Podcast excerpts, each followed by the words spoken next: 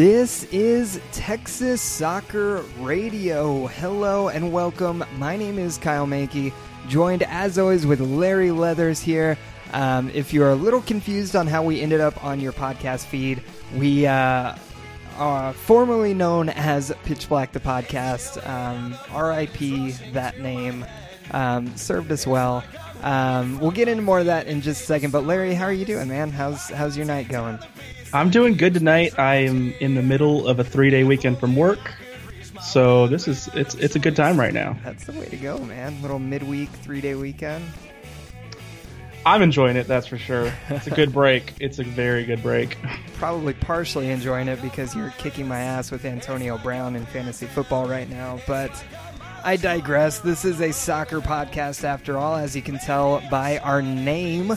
Um, there's a little confusion on Twitter earlier um, this week when, when we made that big switch, and I just want to assure people that as far as content goes, the podcast really isn't going to change that much. Um, we're still primarily going to be talking about USL, San Antonio FC, um, RGV, not necessarily from a fan standpoint, but um, just kind of keeping an eye on what's going on down there. Um, and, and, you know, things going on around Texas and around things that we can cover. So, content wise, not a lot of change. Um, just wanted to kind of change the name up because um, honestly, as nerdy and business like as this might sound, having soccer in your name helps when you're explaining what you do. uh, when I explain to people, yeah, I've got a pitch black podcast, uh, it's a soccer podcast. Uh, so changing the name helps a little bit in that realm. Uh, it helps with finding it uh, in search engines and all that stuff. So um, a lot of reasons to change it, uh, but don't plan on changing the format too much. Don't plan on changing um, the topics or anything like that too much. We're still going to cover San Antonio FC. We're still going to get those interviews with players and coaches and everything else. Uh, and then we'll we'll talk about whatever else is is going on and some other teams here around our area as well. So, did I do a decent job explaining that, Larry? Was that too much? I think no, I think it was perfect. I mean, it's it's a changing of the times, but you're still going to see the same programming out of us. So it is a separation from 210soccer.com in a way. Uh, I still am helping to run that site. Um, there's going to be a team over there that's running that site. Um, and the podcast is just going to kind of be its own thing. So we're we're floating out in nowhere. We don't have a homepage anymore other than on Podiant. Um, however, you can find us on Twitter at TX Soccer Radio. That is a new handle. So if you're not following us on Twitter already on that new handle, um, you do need to go ahead and find that if you want to be up to date with all the latest on the podcast. Again, it's at TX Soccer Radio. Uh, I'm sure I'll announce that about eight more times throughout the show as I forget. But moving on into the important stuff, into the soccer stuff, uh, let's start with San Antonio FC as we try to do. Um, not a lot going on this week, but we do have um, a, a, little bit of an extension of something we mentioned last week, where Billy Forbes last week we saw through social media was with LA Galaxy. Um, in their facilities. And this week we saw him at FC Dallas in the FC Dallas facilities. So Larry, what do you make of that? And as a fan, how do you feel about that? Seeing kind of your franchise, one of your franchise players, um, you know, looking at MLS clubs. You know, like we talked about last week, I, I have expected it. It's going to happen. Billy's not going to be the last one. We may not know about all of them. Um, Billy's obviously put it out there on social media. It was actually mentioned by a friend commenting on there that he was going to be there for the rest of the off season. So that's interesting. Maybe he's a little bit more serious about FC Dallas. Maybe they're a little bit more serious about him. Um, but I'm happy for him still. You know, he's it's good having players from our team out there and making it into the MLS rosters potentially.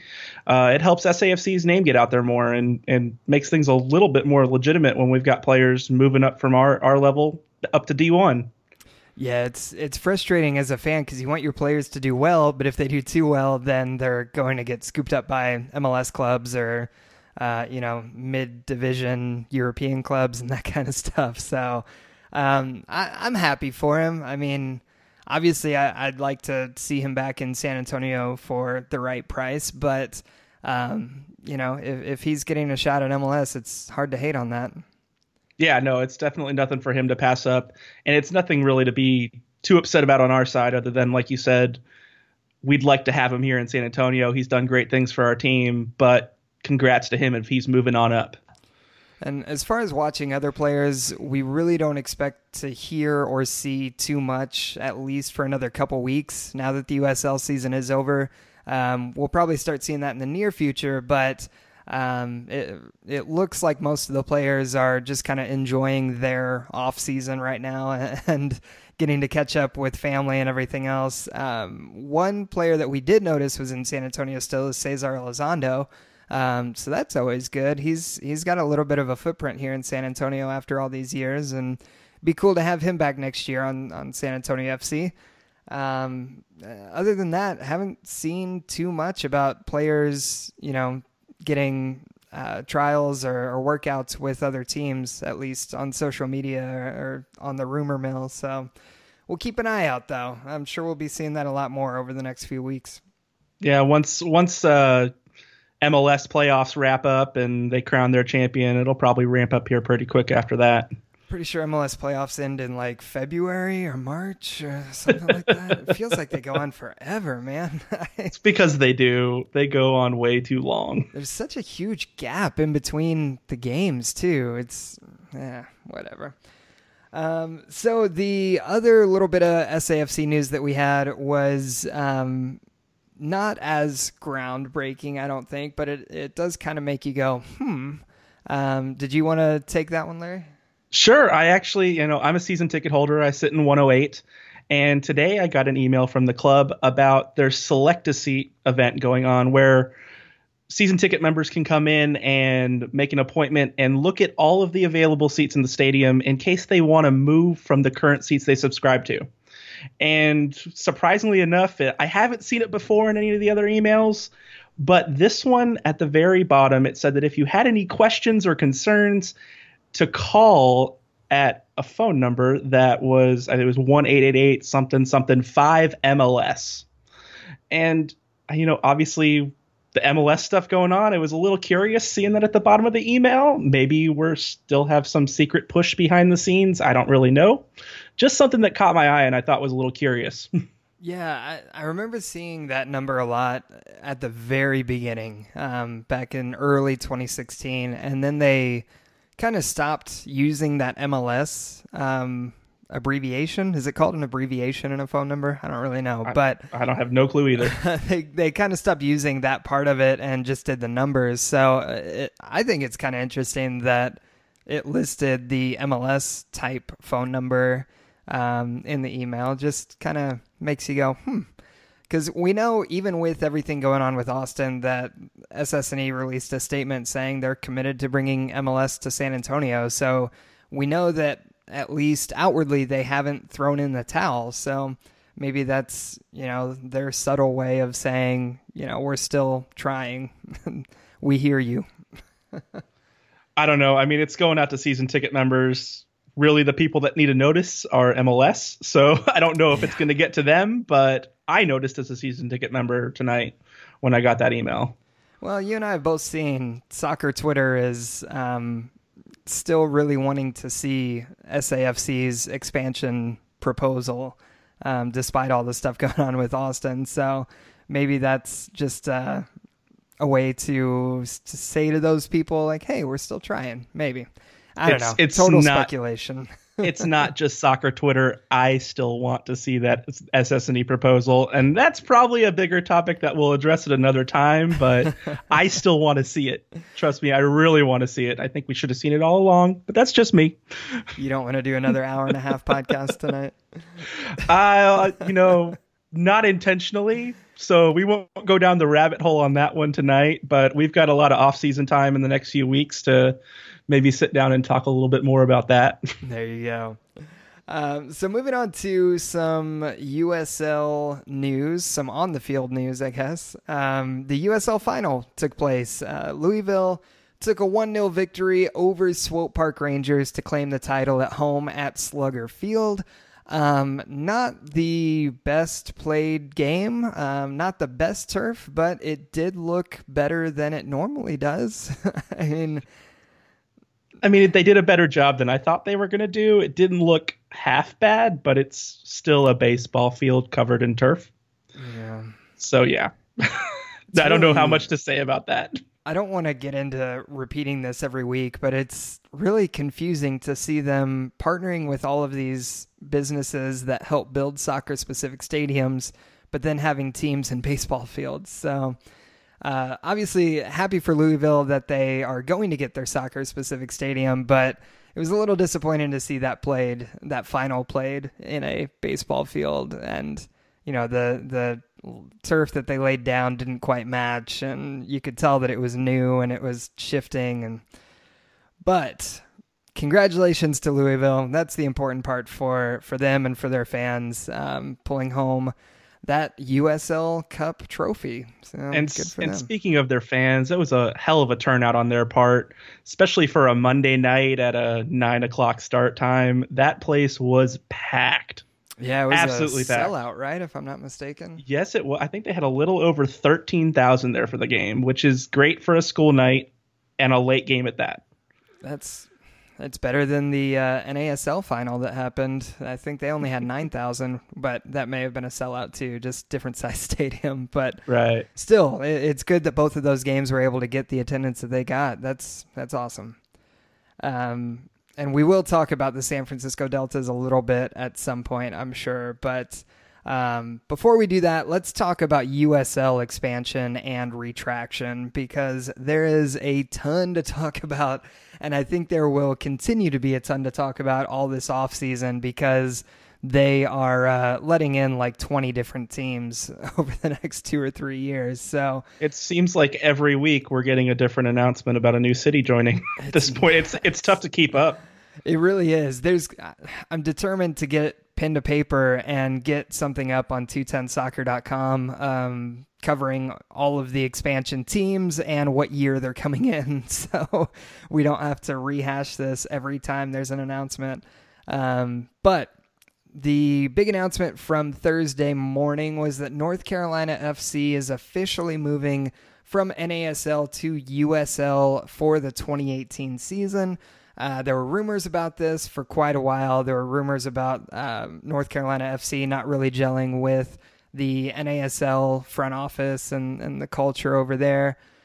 So, um, you know, uh, another team for the Triangle over there, which is always good for USL, I think, uh, especially a team with some history. Um, previously, the Carolina Railhawks, if I'm not mistaken, um, Yep. from back in the Scorpions days. So, I'm, I'm excited to have another old NASL rival coming up, even if SAFC never sees them.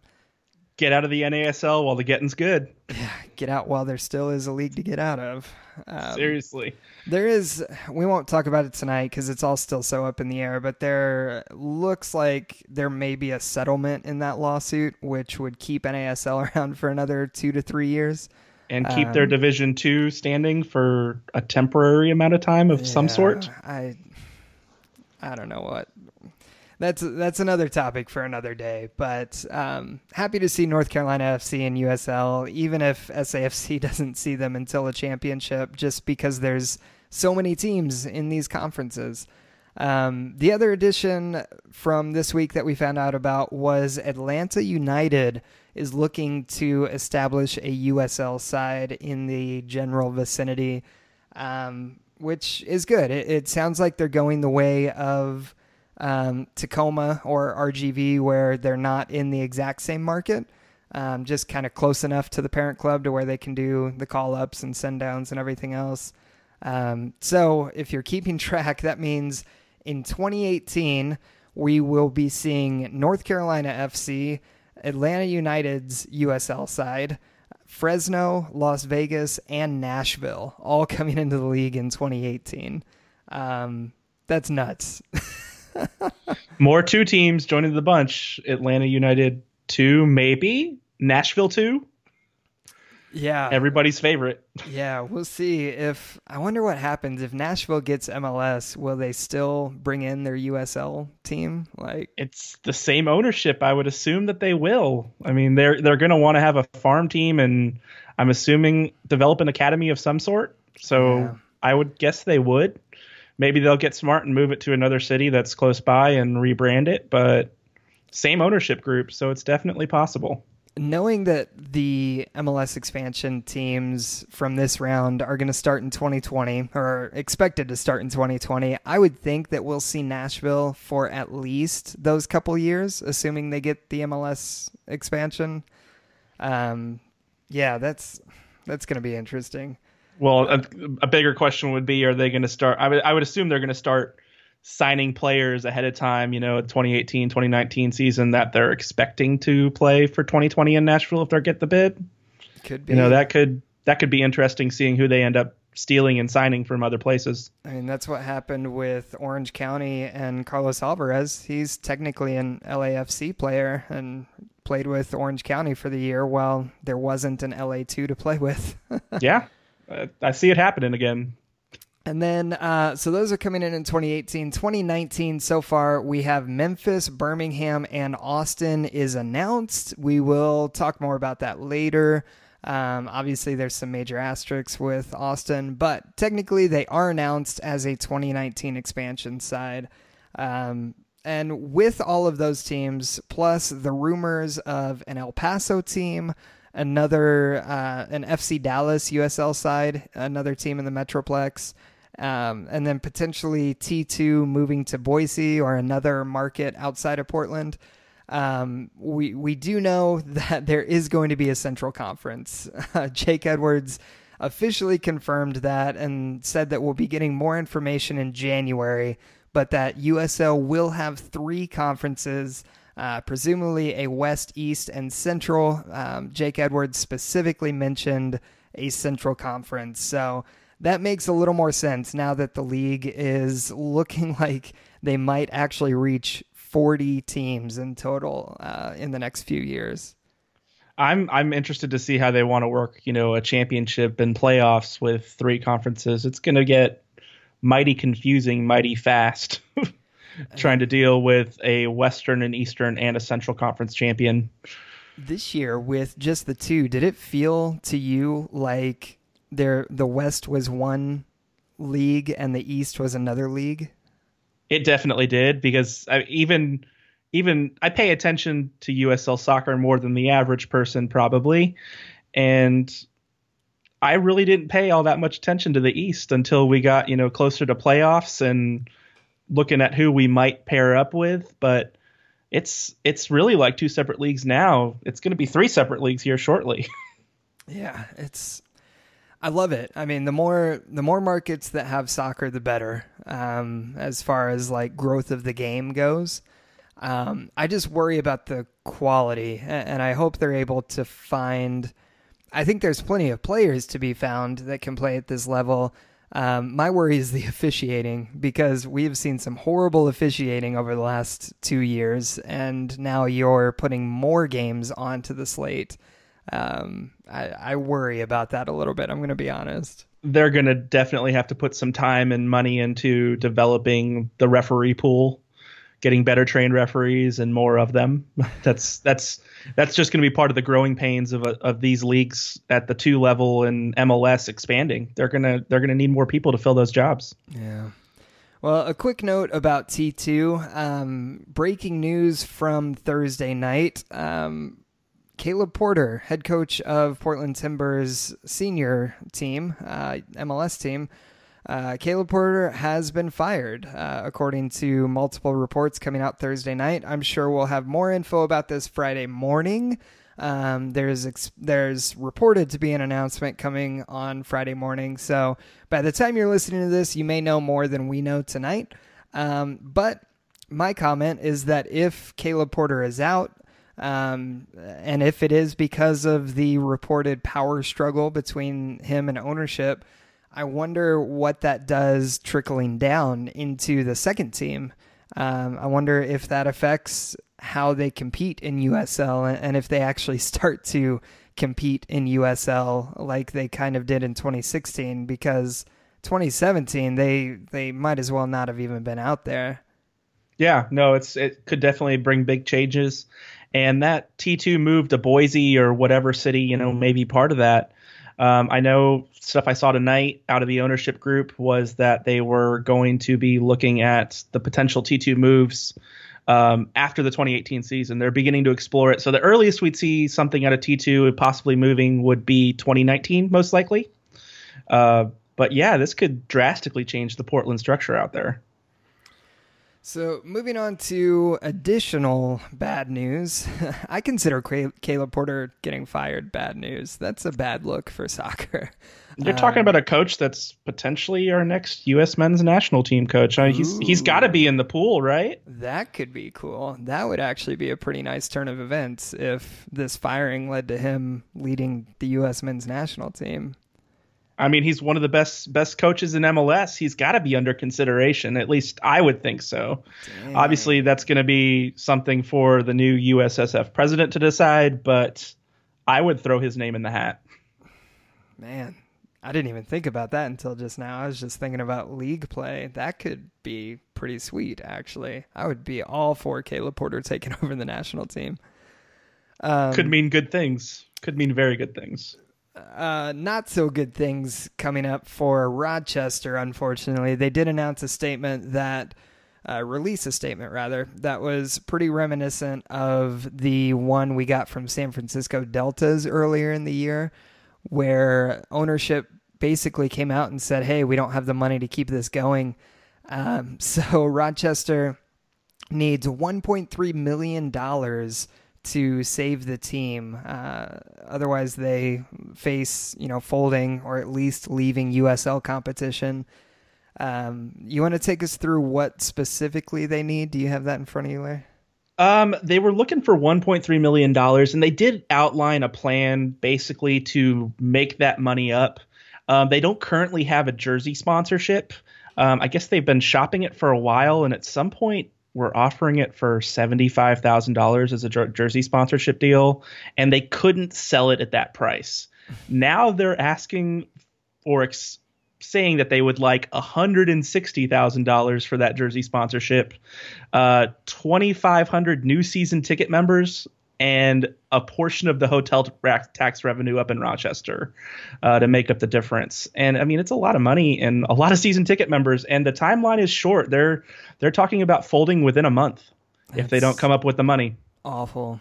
That's so crazy that it's such a short amount of time that they have to do this. Um, the jersey sponsor really surprises me um, with how much exposure USL gets and how regional that league is. You would think that if you know a, a, company that has a footprint in the east put their name on their shirts like that's free advertising to thousands of people every week. I'm surprised that they haven't been able to market that yet. You know uh, when i was reading about this it seems like a lot of mid-level businesses are interested in being small-time sponsors for the team, but there's just not a lot of drive from big business like we have here in San Antonio with Toyota and things like that as HEB as sponsors. Yeah. Those jersey sponsors just don't seem to be there, and if they are, they're not interested. Um, but it seems like it's a plight that's facing more than just Ro- the Rochester Rhinos, Rhinos there. Um, they've got five mid-level teams uh, across mo- many different sports, from hockey to lacrosse, and they all seem to be struggling as a whole out there.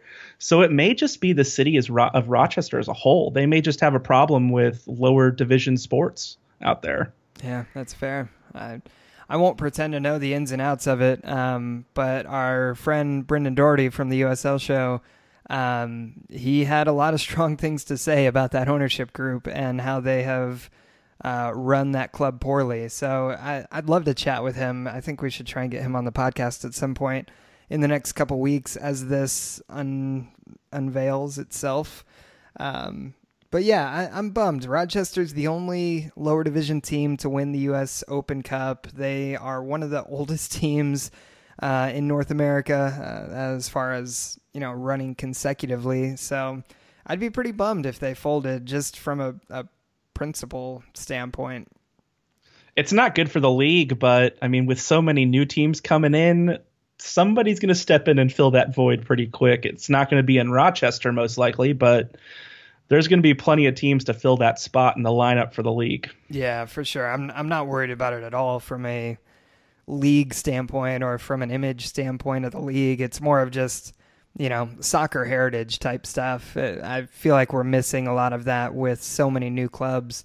Um, San Antonio being one of them, obviously. Like, yeah, well, nothing you can do about it, but you know, it's a new face for the USL, which I mean, it's exciting to see this this league growing as fast as it is. Uh, but yeah, it's an opportunity for a lot of these teams to set some of that heritage, those heritage items up for the future. Um, the other thing that we saw, um, I'm trying to pull up the actual statement here. Um, it looks like Cincinnati, FC Cincinnati um, there was a statement released, uh, and within it, uh, it didn't seem like it was a public statement, but within it, it basically said that if FC Cincinnati does not get an MLS bid accepted, um, then they would be cutting back on spending for the club. Um, I need to find that actual statement, but um, one of the things that has always worried everybody about all of this MLS expansion race is the idea of, um, you know, what happens to these markets that don't get MLS. And, you know, San Antonio, for example, if San Antonio didn't get MLS, I don't think much would change. I feel like this club is built to be a pretty successful USL club no matter what. Um, but places like Cincinnati and you know Nashville potentially. We'll see how that comes out. Um, it'll be interesting to see. Uh, here we go. Um, it's reported by Charlie Hatch on Twitter. Um, per an independent study from a law firm, it says um, this is a quote from the study.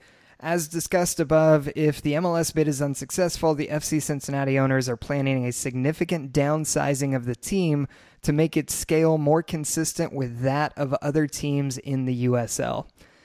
So what that means, we don't know specifically. Um, it's not like they're you know running their own stadium or anything like that. So maybe player salaries or um, how many tickets they're giving away or the price point of the tickets. I I don't know, but they've got cheap tickets out there in Cincinnati. I mean, they're cheap tickets. um, so yeah, I, that worries me as as a fan of USL and as a fan of you know these big like organic looking fan bases. It worries me to think that some of that's going to go away just predicated on MLS or not. It's it's going to be tough to see, but it's it's it's really hard to call right now what's going to happen. There's so much up in the air with a lot of these cities that are bidding. Cincinnati's one that has a lot up in the air, and it's tough to call what's going to happen with the fan bases in the future. I, I, agree that San Antonio seems to be set up in a pretty good spot. Obviously, there are some other factors that could be involved with that one. If we have affiliations with Austin, that's another topic for another day. but yeah, that's another hour show right there. We're, we're not lining we're up not, our off-season topics, man. hey, let's get them lined up now, so at least we know what to expect. We can be ready when we get there. Uh, but yeah, no, it's gonna it's it's gonna be interesting to see what plays out with this. Yeah, I'm I'm just bummed about Rochester. I'm bummed about the potential of Cincinnati downsizing. I, I hope that doesn't happen. I hope USL keeps growing and and we don't run into all that. Um, on the other USL news, um, you want to take us through Harrisburg City Islanders? Yeah, absolutely. So, Harrisburg City Islanders have today announced that they are rebranding to Penn FC. Uh, apparently, they've been working on this rebrand for a while, and it's based on the evolution of the team and its position within the city. Um, so, they thought a rebrand was a good idea. Um, they are actually partnering now with the Rush Soccer Group. And they are the first pro level team to be partnering with Rush Soccer. Uh, Rush Soccer runs an academy of sorts across 40 different countries. They've got about 40,000 kids uh, playing in their academies. Um, the big name that everybody's going to recognize as a Rush alumni is Christian Pulisic. Apparently, he was up at Rush Soccer Michigan in the past uh, before he made his his big jump over to Europe. Uh, so I mean, they've got some some big names that have come out of the Rush Soccer family in the past. Um, but it seems like it's going to be good for them. You know, more unify Pennsylvania as a whole in that area and hopefully bring in some new youth players into their, their group and give those kids a top tier team to have the opportunity to eventually move up to. Yeah, anytime you're getting youth players involved with professional clubs, I think that's a good thing and a positive step. And as far as the name change, I actually dig it as much as I normally don't like blank FC names. Uh, how do you feel about the new name Penn FC instead of the Harrisburg City Islanders? I mean, you know, got Penn State up there and everything else. You know, I've got family up in Pennsylvania, and their Penn is a big thing for them up there. It's Penn everything. So I think it fits the area, it fits the team. The logo didn't look bad. It's a little simple, but it seems to seems to do them good. So it, I'm excited for it. It's going to be good for the league and good for that team. So a little bit of a surprise here. Moving on to some SAFC rival talk. Um, OKC Energy and um, head coach Jimmy Nielsen have parted ways. Um, according to SocTakes, um, multiple sources have informed that uh, Jimmy Nielsen has left the Oklahoma City club, taking his staff, Mark Howard, Chris Spinlove, and James Ritchie with him. Um, going through the article, uh, I definitely recommend you check it out, but um, there's a couple different reasons as potential reasons for it. Um, part of it is that um, there's a source saying that their player budget was reduced. Um, part of it is saying that he does not have his um, UEFA A coaching license, um, which uh, would have required a waiver for for him to to coach at that level, a waiver with USSF. Um, so I don't know. We'll we'll have to see specifically um, what happened, but I guess there is a statement from James Poling um, saying from Jimmy Nielsen. I had four amazing years here. It was incredible time, but it's also time for a new challenge. I respect the ownership tremendously. We couldn't come to a new agreement but I don't envision that changing the relationship we have moving forward. Um, obviously, OKC Energy uh, is the biggest challenge for San Antonio FC, and now they are without their previous head coach and potentially without some of their players if that little bit about their players' salary being cut is true. Um, so, how do you feel about that? Seeing one of the rivals kind of diminish here a little bit. I mean, it could be good for SAFC in the big scheme of things. Obviously, it's a big void for OKC to fill. It was kind of a surprise. I wasn't expecting to see that this morning that he had left and taken his whole staff with him. I mean, three past three years, they've made it to the playoffs three times. They've made it twice to the Western Conference final. Doesn't seem like the kind of change you'd want to make, but obviously there was some underlying causes that that made it happen. I hadn't actually heard that player salaries were involved. That's that may be a bigger factor here than anything if they're going to lose players too for what's going to happen with their rivalry with SAFC going forward. Well, that goes back to the potential FC Dallas 2 team and something that we talked about months ago where there was a report coming out of an Oklahoma City newspaper um, that basically said uh, all USL owners hate MLS2 teams, which, um, after some not too difficult investigation, come to find out that that seems like it was sourced directly from the Oklahoma City Energy into that oh, newspaper. Um, so, you know, FC Dallas creating their own USL side eliminates the affiliation between Oklahoma City and FC Dallas, meaning that they lose those FC Dallas players. And we've seen a lot of success from a few of those players in the, the past two years. So uh, I hate that, you know, I hate to see any club spending less money, uh, but. Um, you know that's that's part of this league, I guess, at this point, and you can't rely on loans from another club to run your club. Are you sure? I mean, RGV seems to do that. Oh, RGV. well, it got uh, it got Swope Park all the way to the finals, loaning down Sporting KC players. I'm surprised that it did. Graham Zusi and you know Dom Dwyer when he was with them before he went to Orlando. Oh, geez, yeah, that would have been something to see. Uh, anyway, now that we've complained about Oklahoma City, I think it's time to take a quick break. When we get back, we'll talk a little bit of uh, Austin news that has to do with USL and MLS. Uh, we'll talk a very small bit on MLS expansion, and we'll talk men's national team and your Twitter topics. So, thank you so much for listening. We will be right back. We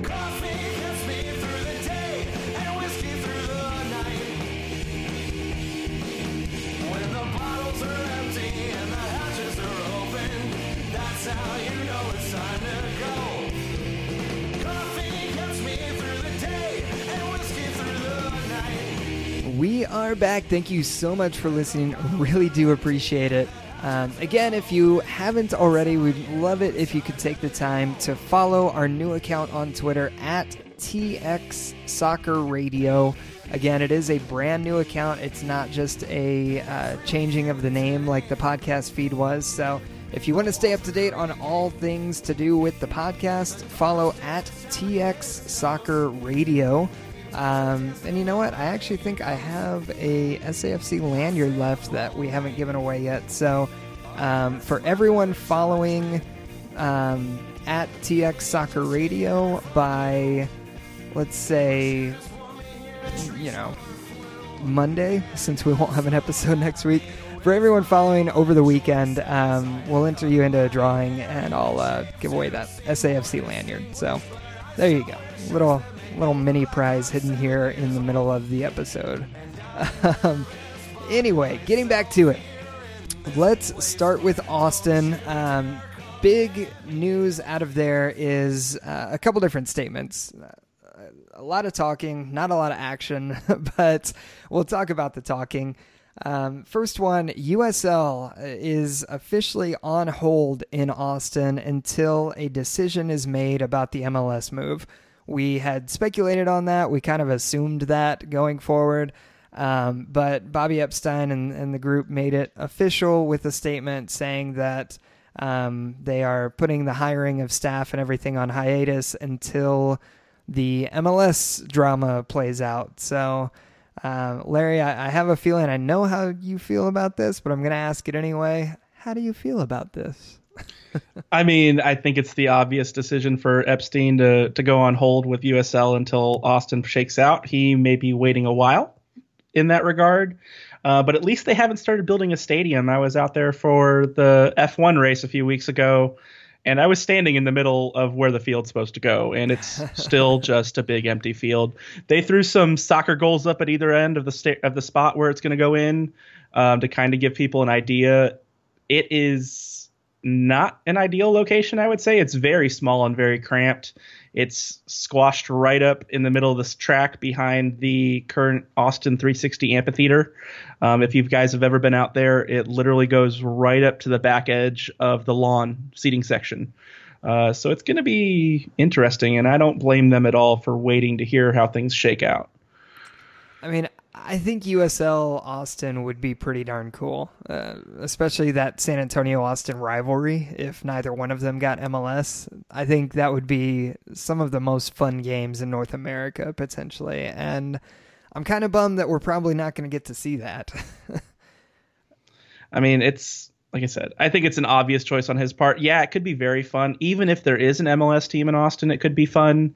Um, it may keep us from potentially becoming Austin 2 down here. Yeah. and, you know, I would be fine with us kicking butt for with against the Austin team at USL team there, you know, a couple times a year. That'd be great.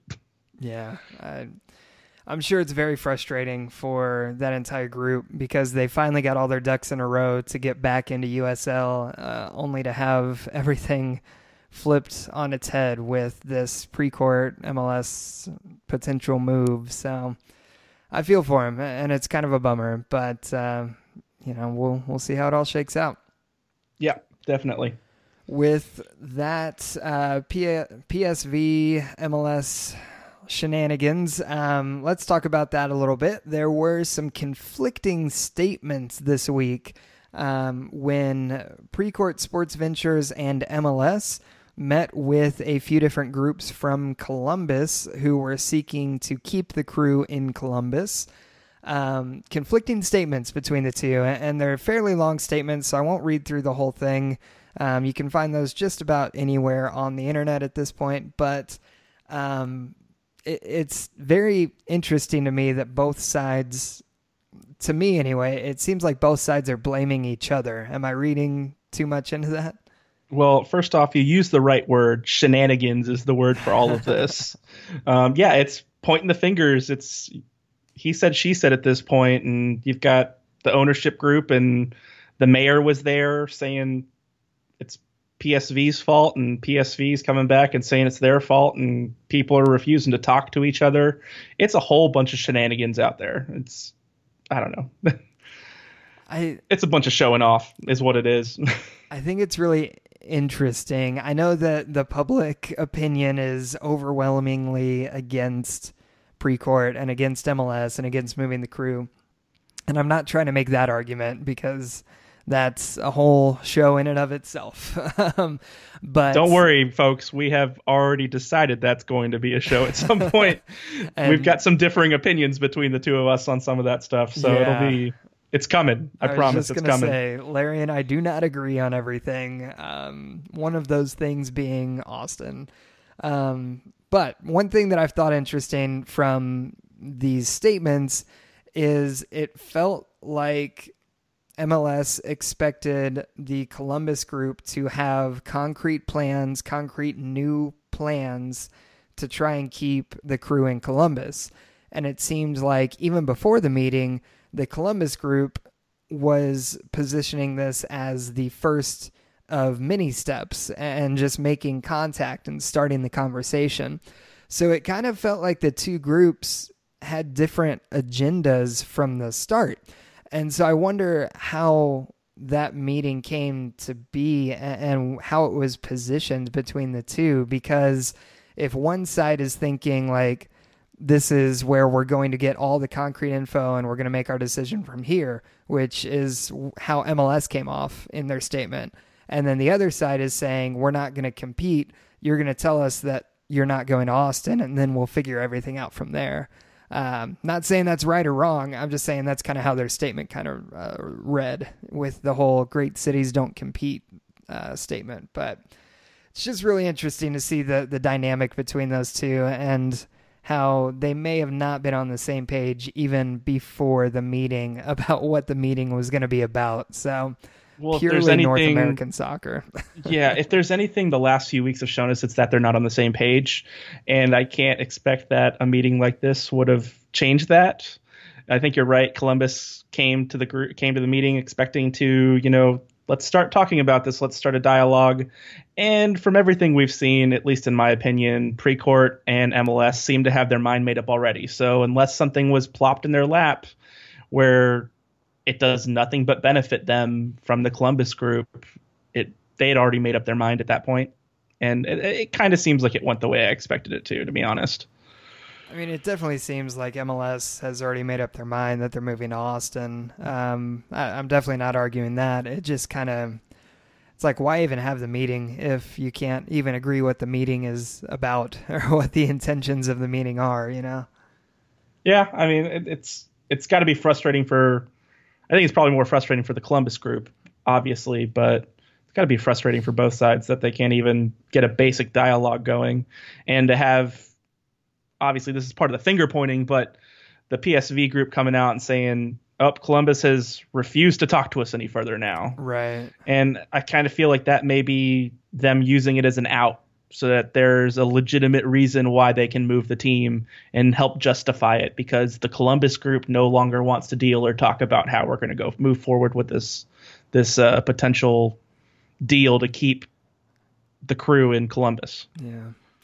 Well, you and I both have been watching um, everything with MLS to Austin, hashtag MLS to ATX or whatever. Um, and uh, please, um, you know, let me know if you disagree with this. But I feel like everything I've seen, it has not been statements of we think Austin is a neat potential city. It's we think Austin is a great city and we are going to move here.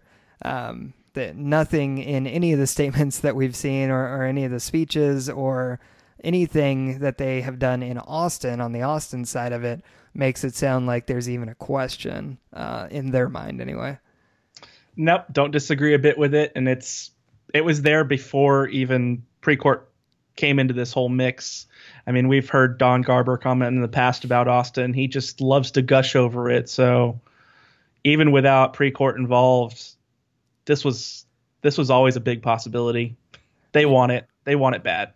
Yeah, I remember listening to Grant Wahl's podcast back uh, during South by Southwest where he was gushing over Austin, and it's frustrating. Uh, it's frustrating now that the timeline is kind of coming out and it's looking like this has been going on for years. Speaking of, we haven't heard much of anything about uh, Judge Wolff and DA Nico LaHood's investigation into MLS. Uh, I very much look forward to seeing what they come up with and what their plan of action is, if anything. Um, I don't expect anything, to be honest with you, as far as action, um, but we'll we'll keep an eye out for sure. They're taking the SS and E route with this. Just trust the process. It'll happen. Trust trust the process. two guys that are going for reelection right now that are probably more worried about that. Yeah, you're but probably right. I digress. My distrust of politicians aside.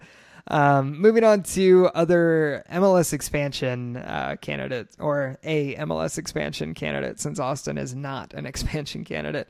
Um, Cincinnati came out last week toting their great stadium plan and how they were going to pay for the stadium with private funds and not ask for any tax money.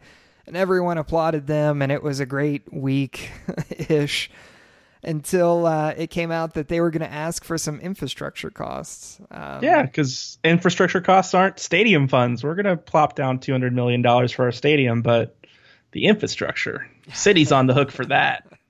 Let's put it in the hotel tax. Seventy-five million dollars worth of hotel tax. Yeah, so that's that's what um, FC Cincinnati is asking for is uh, seventy to seventy-five million dollars of hotel tax money to uh, infrastructure involved with building a soccer-specific stadium for an MLS team.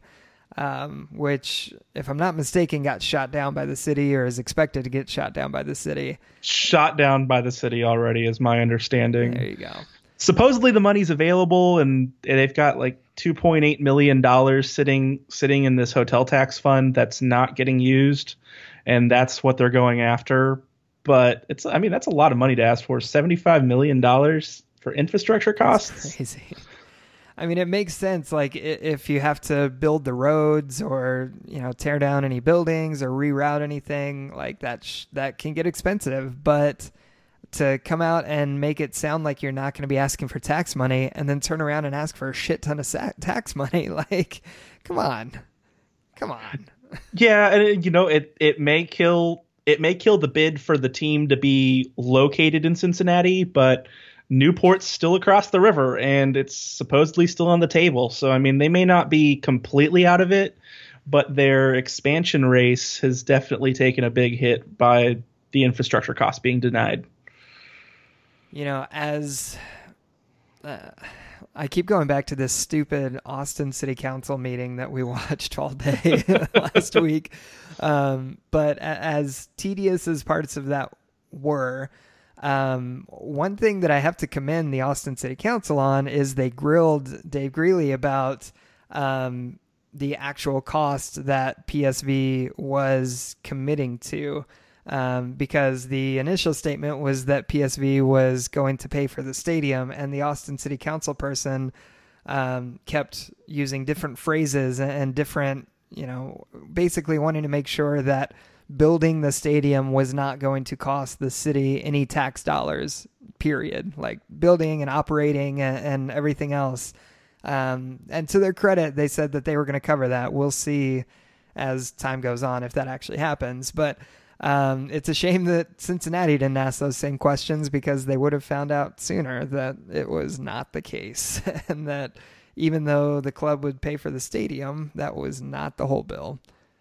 Yeah, and I'm I'm backtracking a little bit here, but I believe the date in regards to Austin that they're supposed to reconvene um, in re- in regards to the research that they were asking to have done be, be done about uh, public land availability and some of those green spaces. I believe it's December 5th is when they're supposed to get the results from that that inquiry. So that'll probably be when we're starting to talk a little bit more about that. I know you guys want to hear our opinions, differing opinions on Austin, and that'll probably be a good time to cover that once we have an, a little bit better idea of the logistics of MLS and the Columbus crew actually maybe making the move and what land is available to them. People are gonna hate me. but at least they'll like you. Hey, I mean, yeah, you've already gotten your fair share of Twitter hate about it, yeah, and we can go down that road again in December. You know, it's it. the season of giving, and people are going to be giving hate your direction. But that's that's just what it is, right? There's not a limit on how many accounts you can mute, right? That's no, you just you just keep hitting the button. Just keep hitting the button. Um, so that's that's pretty much it as far as MLS expansion and Austin and Cincinnati and everything goes. Other than I do want to ask you, Larry, just to kind of gauge where you think we are right now, since we are getting closer and closer to an official announcement of which uh, markets get those first two slots. Um, who are your two that you're thinking are going to get those first two? Nashville and Sacramento, done deal. They've got the stadiums ready to go. They've got those plans in place. They're the only two teams with that. They're ready to break down, break ground, and make it happen. So I think it's no brainer to put in Nashville and Sacramento. I I agree with you. I'm pretty sure Phoenix is ready to go too, if I'm not mistaken. I need to check with uh, our friend Kyle Kepner on that, but I'm pretty sure he told me a while back that everything like doesn't need approval because of where the stadium is, uh, and they it's already have on, the land. Yeah, it's on Native American land out on one of the reservations, yeah. I believe, so they don't have as many hoops to jump through. It's close to the current site of the pop-up stadium, is my understanding. Yeah. But they might be close. But Nashville and, and Sacramento seem to have the complete package. Phoenix will definitely be flashy and random interjection here. Now that you got me on topic with Phoenix, uh, Drogba is apparently uh, retiring after the 2018 season. He announced this week, so I don't know if that'll play into it at all. Supposedly, he's taken a management position from the original signing with the club after he was done playing, but that's on the horizon too. Now we get one more season of Didier Drogba out in Phoenix. Well, I'm sure the three games he plays all season are going to be really fun to watch, and I can't wait for that. I hope one of them's in San Antonio. That's all I hope. I really do too. I, I kid about Didier Drogba, but it would be cool to see him in person. Agreed. I was really disappointed when he did not make his season debut in San Antonio in their game here earlier in the season. Yeah.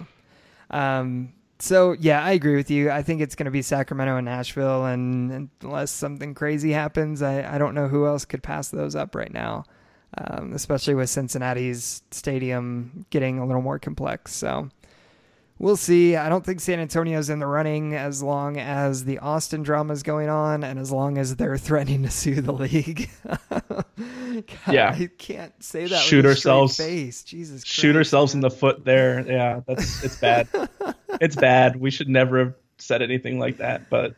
Uh, too late now. What's done is done. If you're gonna go down, man, go down swinging. Um, I did ask just out of curiosity, and I, I won't make this a whole long thing, but I did ask on Twitter a few days ago for people who are anti MLS right now and are turned off about how everything has gone down with Austin. If Austin fell through, would you still want MLS? Or if um, both markets could have it, would you still want MLS? And it was kind of interesting to hear people's views because some people said absolutely not. It's a horrible league. Other people said I don't love the league, but I want Division One soccer. And yeah, it's it's interesting, but I I don't think they're going to come to a market that is actively pursuing le- legal action at the moment. yeah, probably not. So then the next big thing becomes pro rel. Are we going to have? No, we're not having that discussion tonight. But pro rel's on the table. That might be our way in in the future. So let's get away from club soccer now that we've sounded Ted's alarms for pro rel. Um, we'll talk a little bit about the U.S. men's national team. Not going to dive deep here, but they did squeak out a 1 1 draw against Portugal. I really shouldn't even say squeak out. It was a pretty even match. Um, Weston yeah. McKennie scored a goal in his debut. Uh, future of U.S. soccer right there. Move aside, Christian Pulisic greatest ever Weston McKennie. Hopefully, he'll be right there with Christian Pulisic, yeah. side by side, doing their thing. Yeah, I kid, but I am excited to see a lot of these kids get more minutes. And I say kids, they are fully ready to play senior minutes. Um, so I, I, was excited with that um, that squad that got called up and who ended up playing. And um, who who do you see as the leader of this team right now? Like, I, I don't think we're going to see Michael Bradley and Tim Howard and a lot of these other guys being called back as time goes on. So, who do you see as maybe the captain or maybe just like the the emotional leader of the team for the next year or two or maybe this whole cycle? Um, I think we're it's going to be a little while before we see some meaningful meaningful play in that regard, and, and we really see who's getting in there. But looking at this game and the senior talent they called in, you know, John Brooks really seemed to be stepping up um, and and and taking control of the team and giving some of that senior leadership that those younger players. We had several 18, 19, 20 year old players on the on the team this time around, uh, which is something we need to see for the future. But you know, John Brooks seemed to be putting himself in that position to hopefully help lead this team in the future and and and get us where we need to be down the road. And that's it's good to see somebody else stepping up because, like you said, you know we're not going to see Michael Bradley forever, and somebody's going to have to step in there. And why not John Brooks? Yeah, we may not see Michael Bradley ever again for the U.S. anyway. oh God, um, yeah, that's true.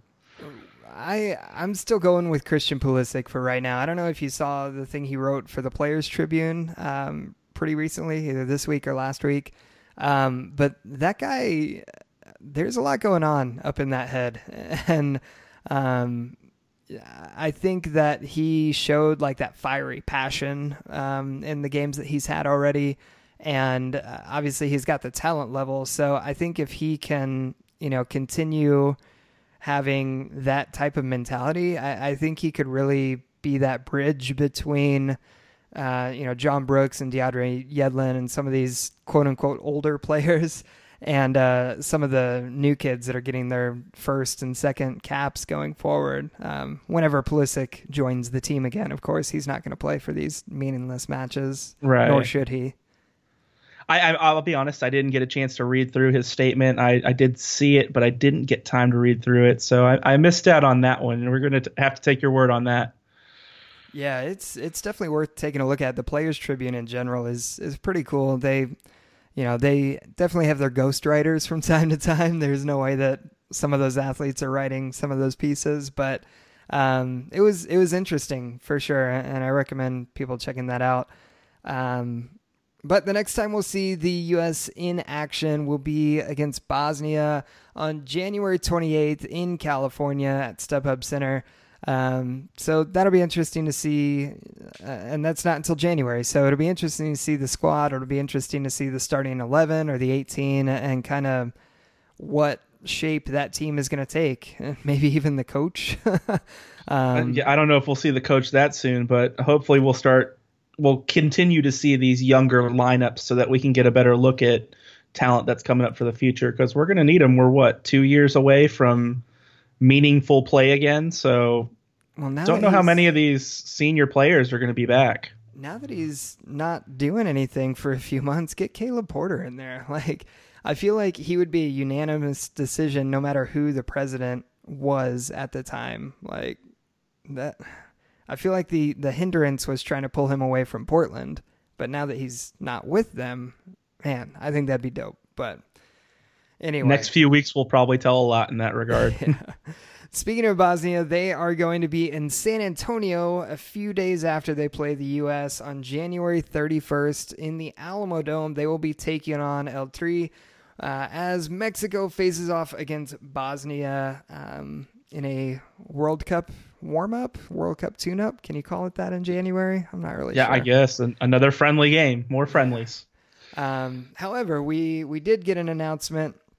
We'll talk about this more another time because there's still some details that need to be released. But um, we did get an announcement that the CONCACAF League of Nations is happening, and it will include all 41 member nations of CONCACAF.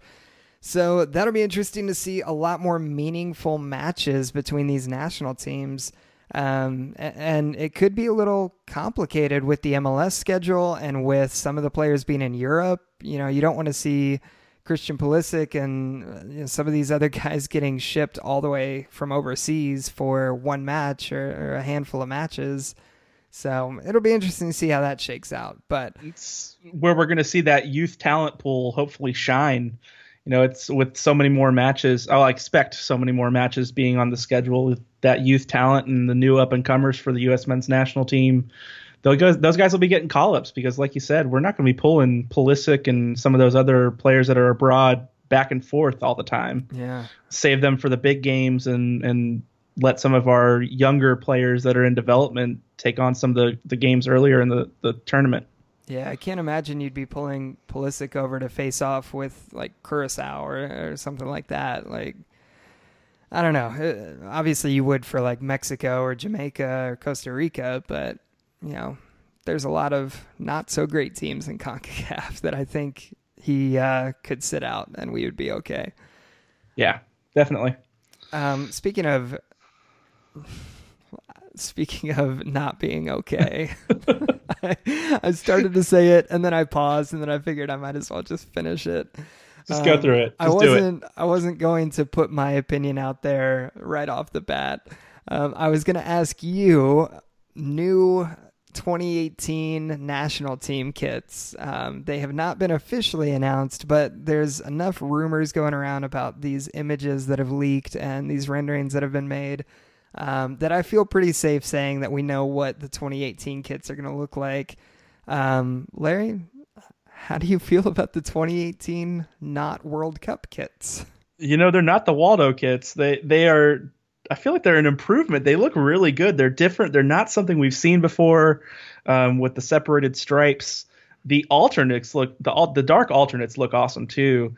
I was a big fan of the World Cup jerseys that we had. I would love to see more. Not World Cup, Gold Cup. Sorry about that. The Gold Cup jerseys were amazing, and especially my bit. My favorite was actually the training top they had.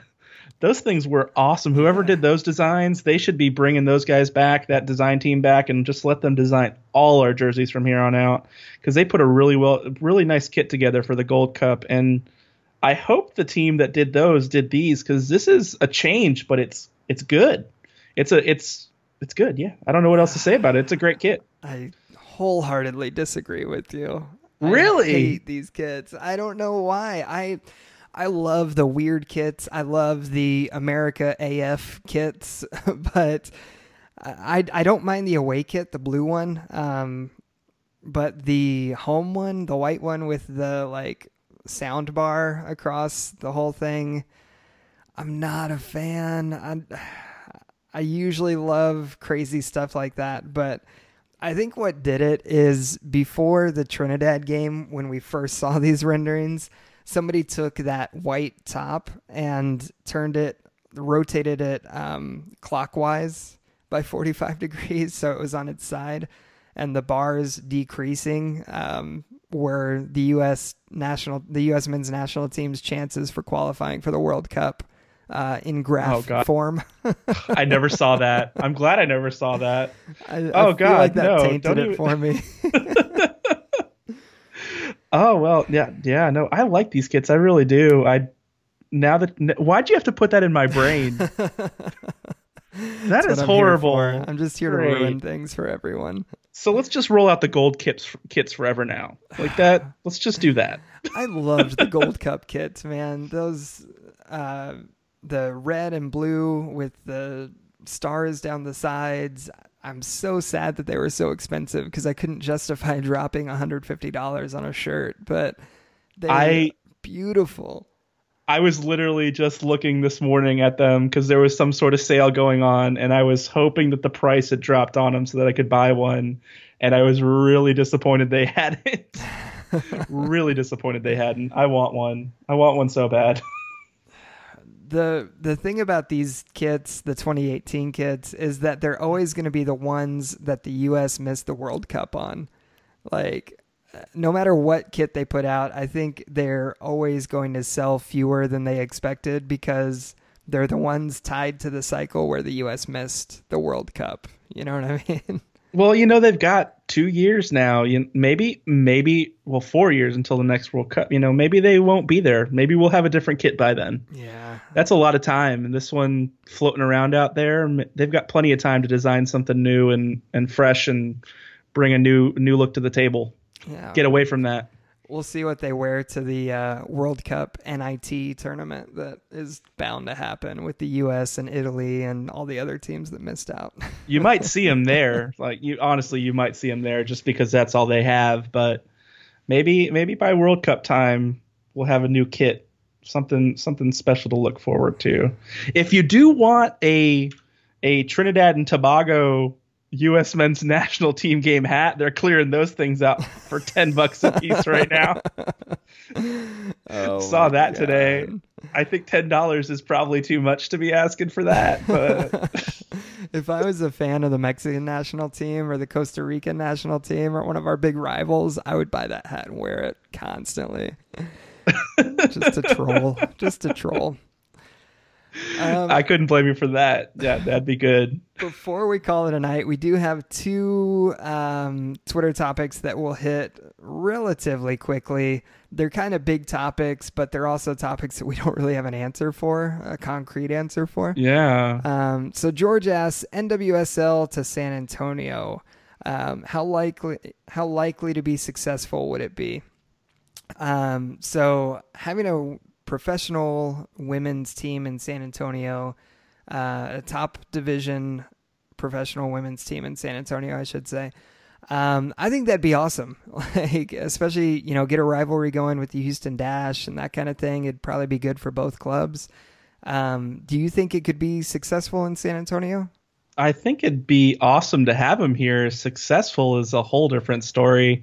I mean, I, I know that we've got the Athenians here, and it seems like their turnout's been pretty much okay. I haven't gotten out to a game myself, but I don't know how big the draw would be, honestly. It, would be good for the city, but I st- sit here and I look at NBA, and we just purged our WNBA team here from the city and moved them to Vegas because they weren't doing that great. And I can't help but wonder if the same thing would end up happening with an NWSL team in the long run.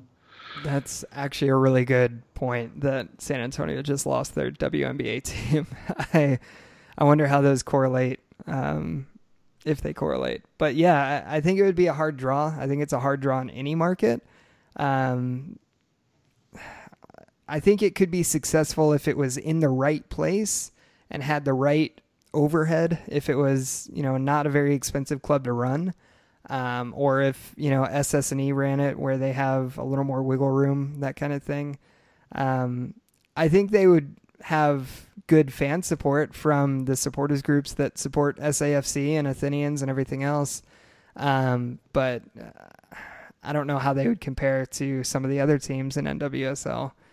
I think you'd have to stick them in in Toyota Field. Like it, it would have to be an SS&E t- run team, but would they be really really willing to put themselves out there after the mess MLS has turned into? Do they really want to get into a second soccer team here in the city after the first one was pretty much predicated on a lie? Yeah. I don't I don't know. I don't know. Hard it's to answer. Tough. That's a really tough question, George. It's a really, really tough question. I think it's more complex because my knee jerk is like, yeah, women's soccer, awesome. Let's do it. It'd be awesome. Um, but then when you look at the logistics of everything, that's a really difficult league to operate and a really difficult league to have a successful franchise in. Um, I'd love it if, as a fan, I would love it to be here. Um, but that's kind of a toss up on, on how it would do. Yeah, I don't, I don't, I don't know. I don't have the answer on that one. I'm kind of in the dark on it, to be honest. Um, and then the other one, I don't know that we have time to flesh this whole one out. I think we would need two or three episodes for it. Um, but Daniel says how San Antonio is better market to support MLS than Austin. Um, I hate to push this one off, but I think we need to pencil this question into the bigger episode of just Austin expansion talk that's certainly coming in the road ahead sometime in December, most likely. Uh, yeah, it's that's a lot to cover all in a few minutes. Yeah, the, it, it, uh, it deserves more time than that. Exactly. I think the the bullet points. Um, San Antonio has more of a proven track record with the Scorpions and an ownership group in SS&E that's been successful in a lot of different ventures. Um, Austin has not had as great of a track record with their lower division soccer, but they have also faced issues that San Antonio hasn't faced. Um, and also, that's not necessarily a good indicator of success in MLS, as we've seen with Atlanta. Um, so that's a really complex question. I'm not sure that it really was a question, or if you were just saying San Antonio is better, in which case, totally entitled to your opinion. Um, Everyone is, but um, San Antonio is better. Spoiler alert. Spoiler alert. Um, yeah, it, it's more complex than I think, and I, I don't want to get into a whole thing, but I do think that Austin gets a bad rep um, for things that were out of their control in the past, and I'll leave it at that on my end, um, just because I know that's a entirely long, drawn out conversation that I'm sure we will have on another episode in the very near future. Agreed. Not going down that rabbit hole tonight. Um, not to say that I'm, you know, turncoating on San Antonio or anything. I'm just I see value in both. Um, and that's where I'm going to end it for me. I'm right there with you. Let's let's let's call it a night. In fact, let's call it a night there. That is a good call. Um, again, one more time, if you follow us on Twitter, uh, if you used to follow us at Pitch Black News, please go out and follow at TX Soccer Radio at TX Soccer Radio, all smudged together. Um, at Pitch Black News turned into at 210 Soccer, and that is not where you're going to find the podcast news here in a few weeks once we get the other account rolling. So at TX Soccer Radio, um, there will be a prize drawing by Monday probably um, for everyone that's following. So hit that follow button and win yourself a lanyard potentially. Um, you can also follow us individually at Kyle underscore Mankey and at Larry Leathers 87. Um, hear all of our rants and news and everything else.